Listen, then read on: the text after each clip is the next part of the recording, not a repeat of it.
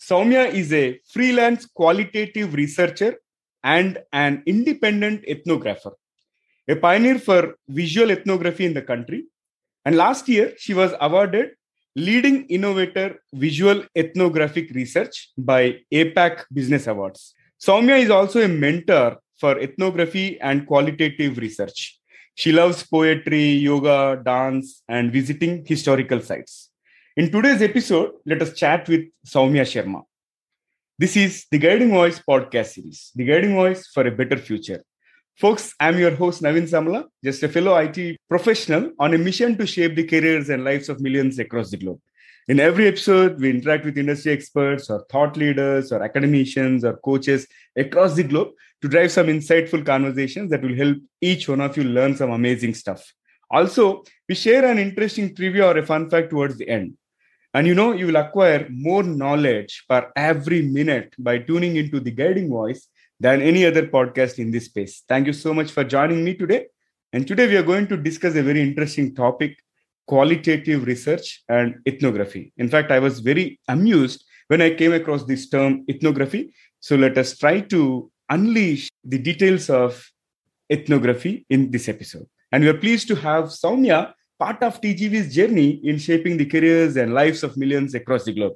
Saumya, welcome to TGV, and I'm super excited to have you part of our journey today. Hi, Naveen. Uh, thank you for having me, and uh, thanks to you for uh, arranging this. And um, looking forward to this. I'm very nervous and excited. yeah, I, I think you should not be nervous. It is just two of us talking about this topic and while helping our audience also Absolutely. get nuances of ethnography. All right. Wonderful. Let's get yeah. rolling. Yeah. awesome. That's the spirit. So, Saumya, let's get started. And uh, in case if you were to explain this ethnography to a layman and where this is used and all, so what would be your take? So, just to understand, in, I'll start with the traditional definition. Uh, so, ethnography is a scientific study. It's it is a it's a research study. It started as a part of social sciences. Now, it's also a part of user experience or market research. To simply put, ethnographic study or ethnography or ethnographic research, there are different names used uh, in uh, different fraternities, academics, or business or corporate. It means uh, studying uh, the habits, the micro nuances, or of the users or the participants, or sometimes they use the word subjects, which I personally don't like, using uh, studying the participants in their own natural environment, uh, which means their house or their office or say a place which they frequent. So it's a scientific research study of uh, consumers or participants in their own natural environment. We study, as I mentioned earlier, we study their habits, we study their micro nuances, we study uh, the activities they do, we study the social context or meanings of those activities, we study the cultural patterns or the behaviors of uh, these consumers, uh, not just an individual, but uh, a group. So that's the traditional definition of ethnography. So, ethnography started as an academic discipline part of anthropology, sociology, and sometimes other social sciences also, but primarily anthropology and sociology. But uh, when we were just studying the ethnic communities, like tribal societies or folk societies or rural societies per se, but eventually, over the past, the past couple of years, the definition of ethnography per se has changed from being uh, exclusively documentation, per se academic documentation, to commodification. But because now we are doing ethnographic research when it comes to market research or UX research, we are doing ethnographic research in the context of a product. So, for example, an ethnographic study on uh, tier two, tier three communities, how do they use um, different Apple products per se? If at all they use apple products. Let's say that's that's our case study or that's the research we have to do. So we will do ethnographic study. The context is the apple product let's say an apple phone and uh, the ethnographic study will be done amongst uh, certain uh, users that have been handpicked based on uh, the need of the research objective. And uh, we will try to study how how they use the phone when they use the phone maybe at what time do, do, do they use the phone uh, so what activities are involved around it, what habits, what micro nuances. Uh, are there any cultural patterns uh, emerging from um, when we do such a study? So that's ethnography, to put it simply. yeah this seems to be exciting field and uh, I, I see that it is of a benefit to the product companies a lot right Yeah. and in terms of understanding the pattern Yeah. so that they can deliver new features according to Yeah. the current consumption and all right And absolutely, it uh, benefits. Uh, it's it is being used also, but not as extensively. But it benefits advertising, branding, product folks, and definitely market research companies. Uh, because the ultimate so qualitative research has been existing and it does exist but what ethnography does is tells us how a product relates to not just a consumer per se uh, how a product relates to uh, the space of the consumer, how a product relates to other elements in that space, and uh, and how does and, and also the personas of the consumer. Most importantly, how do, how is our consumer? What's their motivation, their way of life, their their habits, their rituals, their you know uh, are there any symbols involved in terms of uh, when we try to understand a product. So it is a very uh, field it's, it's a field study. So you are getting a very holistic with the edge and with the wh understanding of a consumer and the interaction with the product. Mhm. exciting. Yeah and i'm now curious how did you get into this domain? And in case if somebody wants to get into that is there any specific qualification or something somebody has to pursue or Yeah, so, okay, so interesting question because about me, uh, my father was in the army, so I was always exposed to different cultures, societies, because transferable job, and I've always been very curious minded since I was, you know, uh, in my early days of school. I will just quickly narrate an anecdote. I remember the first time my father got posted to city different from North India, from Delhi to West Bengal. So the first time when I heard the word, uh, you know, "Ami tumhar ke which means "I love you," in uh, if you translate it, and I was I was probably five or six. Okay, I was like six, I guess. I was surprised. Oh my God, are there different ways, different languages also in this world, in this country? And I was so I was always curious. So then over the time, I uh, took the decision in in 2012 Jan. I took the decision to pursue my passion, which was obviously my curiosity and inquisitivity. And somehow life has been such in a, in a way that my education, my MBA was in hospitality management, and I specialized in you know food production, which is again very food is very cultural. So that journey sort of, I think somewhere universe was kind of pushing me into this journey of understanding people, societies, and culture. And I suddenly made a decision. Okay, leave. Let's leave everything. Leave my job off you know nicely paying job and let's get into this you know new unexplored waters. Great so that's how i started my journey. But uh, i recommend people don't be as impulsive as me. Now if you want to understand or get into ethnography there, there are no courses exclusively that are there uh, in ethnography. Now that i as far as i know uh, if it is being offered now i would not know. But as far as my knowledge goes if there are no courses being offered it is a part of discipline of anthropology. It is a part of discipline of uh, sociology um, or culture studies. So there in especially in anthropology sociology ethnography is taught extensively. But others related subjects it may be taught uh, you know as a small um, I, how do how do I put it? Like probably uh, not even a subject, like a part of a subject. Just when you do when they have the internships and all, um, that's one way to get into it. But see, ethnography is a practical science. It's an applied science per se, right? So it doesn't really matter if you uh, get theoretical knowledge from a degree or you get theoretical knowledge from Google or books. That's uh, get, just to get your basics sorted. That's just for you to understand what all uh, maybe these skills ex- exist or theories exist or maybe to read about works of previous ethnographers or case studies of ethnographic research done across businesses. So, but it's ultimately uh, the more you practice in the field, the more you're out there in the field. And when I say field, I'm taking both online and offline as the field because ethnography is traditional, it's digital, it's mobile. Uh, the latter two are more recent comparatively. And yes, visual ethnography. So that's how I would uh, suggest anyone. Uh, just it is practice. It is, I would say, 90% practice and maybe 10% theory. and, and this seems to be creative field as well and wherein you're trying to combine multiple uh, different domains and trying to draw some insights and it involves sort of creative thinking or out of the box thought process and uh, i believe you teach this to your students and all and really curious how do you teach creative thinking in general? Okay, so creative thinking is something that cannot be really taught can, I can just teach my students as to the best practices or how I do it. Some things that I tell the students that uh, a also be mindful and aware about biases because I think most of the times it's our biases that disrupt our creative thinking, analytical thinking for that matter, especially creative thinking.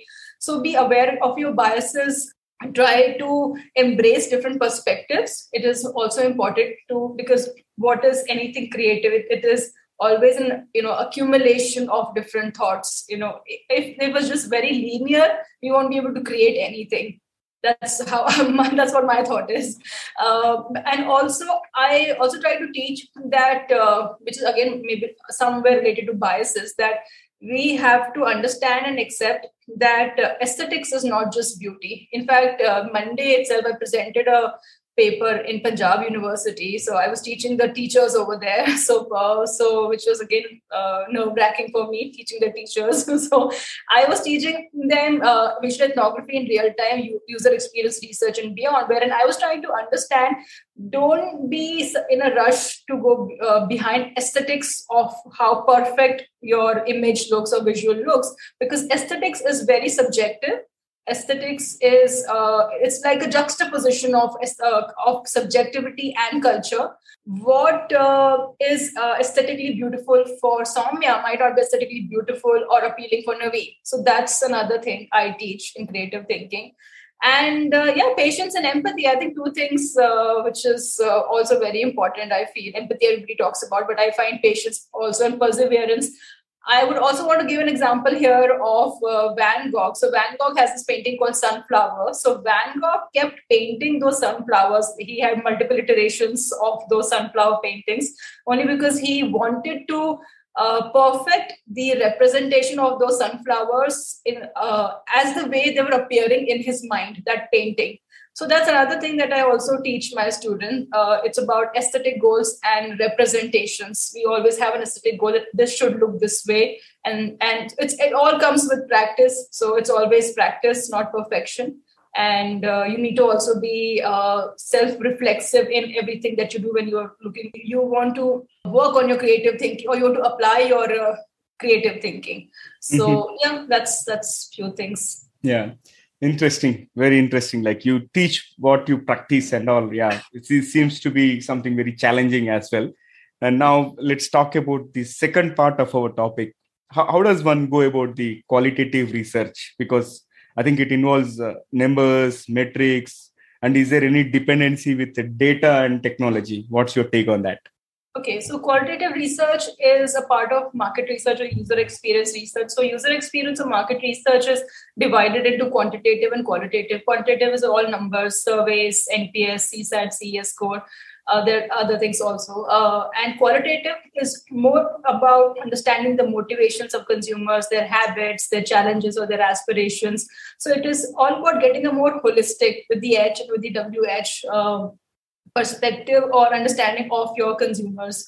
So that's what qualitative research and qualitative research there are different kinds of qualitative research methods. Ethnography is a part of it. Then we have uh, you know interviews we have focus group discussion we have usability testing or uh, usability study we have desirability study. There are different methods. And uh, the purpose of qualitative research is uh, either it can be uh, there are three purposes mostly. Either it is exploratory we're trying to understand the who our consumer base is and what do they want what are the challenges. If you are a, let's say a new business entering into a market and uh, you have some idea that okay these are of the consumers because there are the competitors in the market using the offering the same product but you do not know what the consumers want what's their workaround what's their journey like what are their aspirations.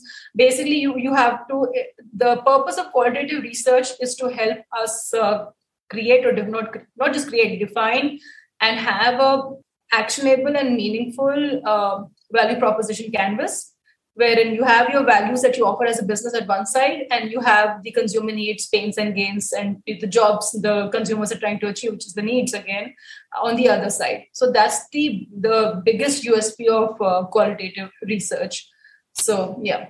Mm-hmm. yeah that's clear And now, uh, share with our audience the top three things that have helped you excel in your professional journey so far.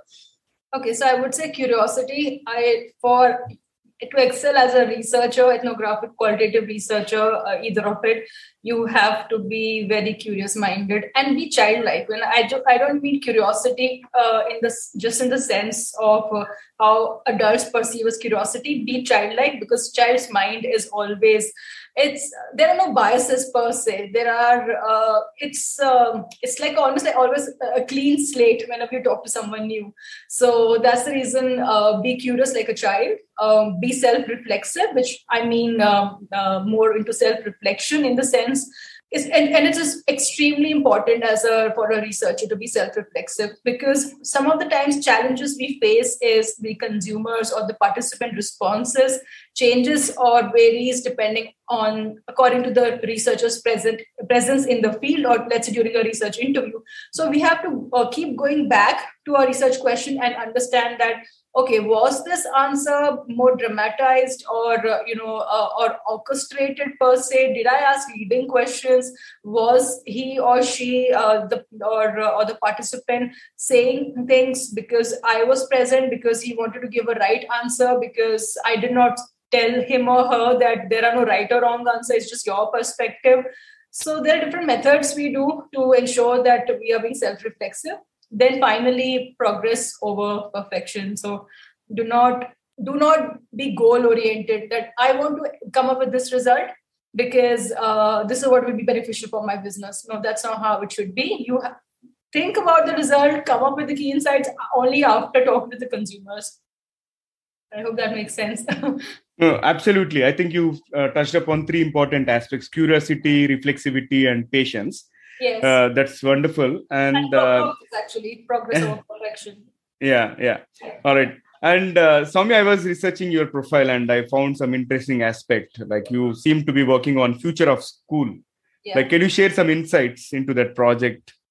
Okay, I'll tell you about the project. I can't share the insights. yeah. So the project is uh, I can't name the client obviously. So the um, the project uh, it's a company called Canvas8. That's a behavioral insights uh, culture, cultural research agency based in London. So the that has hired me as the researcher for India. So the project Future of Schools. Uh, I'm working as a freelance researcher for India for a company called Canvas8, which is a behavioral insights and cultural research agency based in London. So this research is happening across uh, EU, APAC, LATAM, USA. So I guess I don't know what 30 or 30 plus countries. I have not really counted.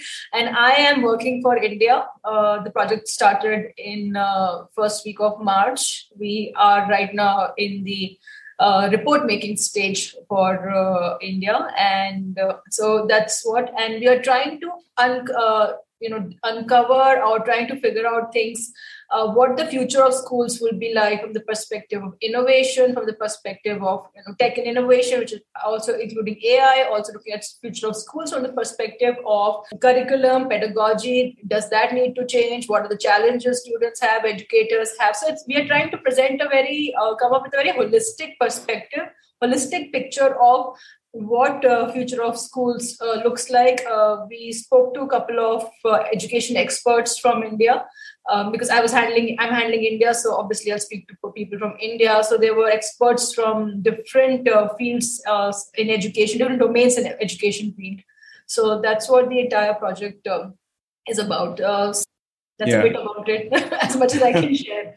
Yeah. No, no, no, thanks for thanks for that. And this seems to be uh, very exciting, right? I think uh, whole pedagogy that uh, is going to be different from what at least our generation has been through yeah. and the current generation is going through, right? Yeah, I'm super jealous at times of uh, what is on offer, what the for in times to come.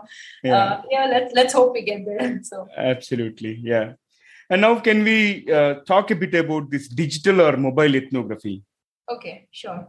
So, uh, digital and mobile ethnography is simply like in traditional ethnography, a researcher is there in the field in uh, in a consumer's or participant's house, office. It's is in the field, uh, but in digital or mobile ethnography, mobile is just mobile ethnography using a mobile phone, and uh, digital is um, which is you may use other devices also. That's that's the one of the differences.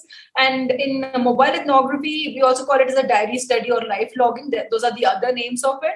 What we do is instead of uh, since we cannot go in the field and uh, you know remote research kind of really promoted or propagated the use of mobile ethnography, we send questions every day to consumers based on our research objectives. So the things that we might have uncovered in the field by being present in the field physically, we kind of do it by sending uh, questions, maybe three questions or four questions, maybe one, two, depending on the research uh, that we're doing to the consumers. And then in uh, it can be then they send us responses in the way of text, audio, visual, or uh, uh, yeah. So these are the three uh, multimedia ways they send us.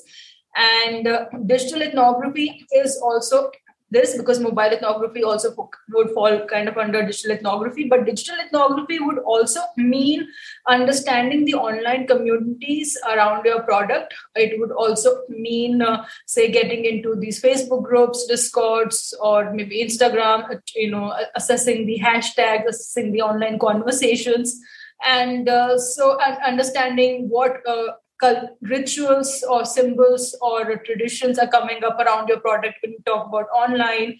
So, uh, example on Twitter, sometimes hashtags go viral. Then we try to understand are there any norms coming up? Uh, is there any shared belief or shared practice or shared thoughts or feelings around that product?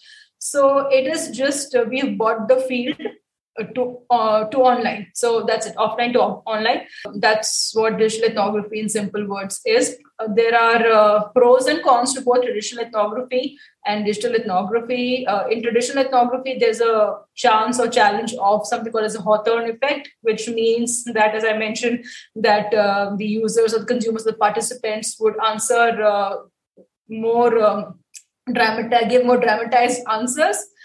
that's the challenge and uh, when which does not happen in digital ethnography so which is the usp of digital ethnography. And in digital ethnography you are able to uh, what you miss is uh, fly on the wall insights because that only happens when you're in the field because in digital ethnography consumer will only send answers to what uh, you've asked for. Yeah, so it, there's a pro uh, and cons both to it. They'll send answers of what you've asked for, and also they will uh, send. Sometimes they send answers much more than what you've asked for. So it's like you know both ways. Interesting. I think um, it, this is something very new to me, and I'm learning a lot of things uh, in today's conversation. Yeah. And uh, Sam, I'm also curious on this research design and recruitment especially like i'm I'm trying to understand how do you someone uh, design research part?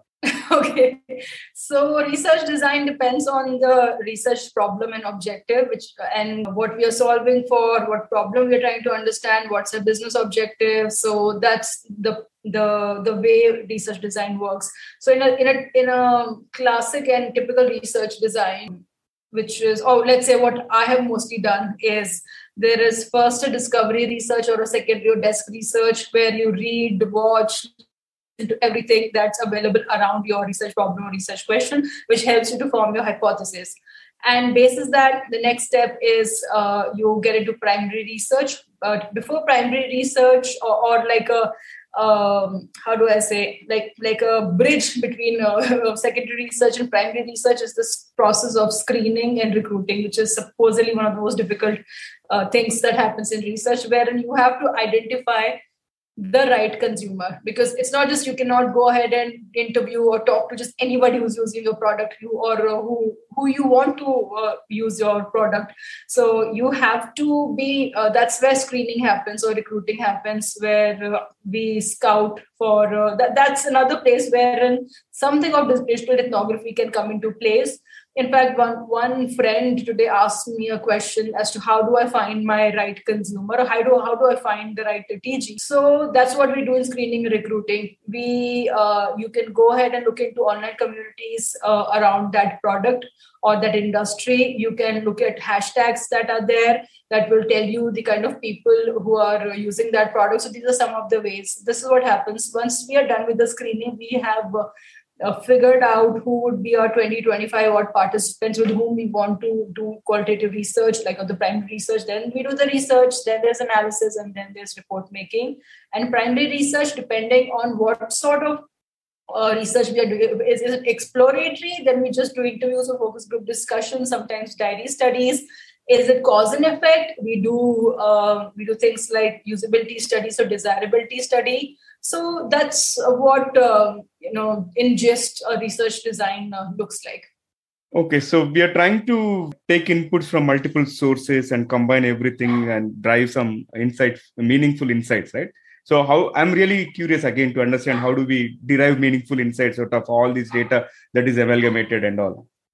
How do we basically how do we do analysis? Is that the question? No my question is more about how do we uh, derive meaningful insights out of the analysis uh, so the meaningful insight comes from analysis. That's the reason in qualitative research, uh, we should always aim for uh, interviewing or including uh, 20 to 25 participants. Uh, that's the sweet number. The reason it is because an insight can only be called an insight or a key finding if it has been articulated by more number of people. If just one consumer says oh i think this is my challenge or this is what my aspiration with the product it cannot go into as an insight because uh, you you cannot be let's be honest you cannot be making every consumer happy. So you have to kind of go towards the majoritarian view what most people are saying. And uh, after qualitative research or simultaneously mostly afterwards there's always quantitative research which helps to ratify or nullify what the qualitative research has mentioned.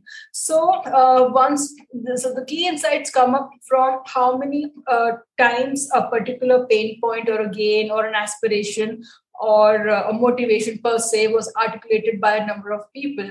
So let's say assume we are doing a uh, doing a research study on an e-commerce platform fashion e-commerce and out of 25 if five or six uh, people have said uh, at least have said that our biggest challenge is there is a lack of personalization on the platform which means it would go into an insight. It means that the business or the product guys or the developing developers or designers whoever would be the next steps have to or, or, or most importantly the business owner has to consider providing that personalized personalization or customization in the platform. So that's how you derive an insight. Wow. All right. So this has been very insightful conversation so far sam but i would like to lighten up the mood of our audience by initiating a quick rapid fire round yeah. Okay, I'm going to ask you. Will I get the coffee hamper? Like Absolutely, and and even a dinner hamper. Okay, okay. not just coffee. All right, great. So let me fire the first bullet out of the rapid fire, and you can be as crisp as possible. And uh, what was your childhood fantasy, Sam? Childhood fantasy. Uh, I wanted to be He-Man. your favorite book? Okay. Um, there are many, but I would say the recent one I'm uh, about to finish, it's called Anthrovision by Gillian Tett. It talks about how anthropology can be used uh, to understand business problems. Mm-hmm. Okay, all right. I'm going to publish the uh, book description and the link in the show notes for the benefit of the audience. Anthrovision, right? Anthrovision, yeah. It's yeah. by Gillian Tett. Yeah. All right, great. So moving to the next one, describe yourself in just one word. Oh, okay. Okay, I'm okay. I'll say curious minded. Definitely, that's one. That's thing. two words, but, but that's two words, but that's okay. I'll consider only the first word, curious. All right. So moving on, you mentioned about uh, fantasizing being a He-Man. What is one super power you wish to have? Shapeshifter. Definitely shapeshifter. Good. All right. So let me fire the last bullet out of the rapid fire. What is one electronic gadget that you would like to see or invent yourself, Sam? See or invent myself. I'm a very uh, use tech as per the need, uh, but uh, I would want uh, a gadget, something in the field of health tech. That's where I uh, I would want to you know invent a gadget wherein uh, people who are old or are terminally ill or falling sick, you know, you can just maybe click a button or something and a buzzer of sorts and uh, the the closest hospital gets notified something around that yeah yeah that's a noble cause and i wish somebody develops an app uh, or a gadget yeah, yeah. so yeah. wonderful And this has been a fabulous rapid fire. And before I let you go, uh, one final question for today's conversation. What is your one piece of advice to those aspiring to make begin their career, Sam? I would say progress over perfection. As I mentioned earlier, if you have to be goal focused, but do not start from there because otherwise, in your mind, you'll always be trying to uh, you know look at uncover insights do research ask questions uh, very leading questions from the perspective of the goal that you want to achieve so look just look at progress and progress also means self-reflexivity. So that's my piece of advice. Simply wow in fact at tgv also we believe progress over perfection.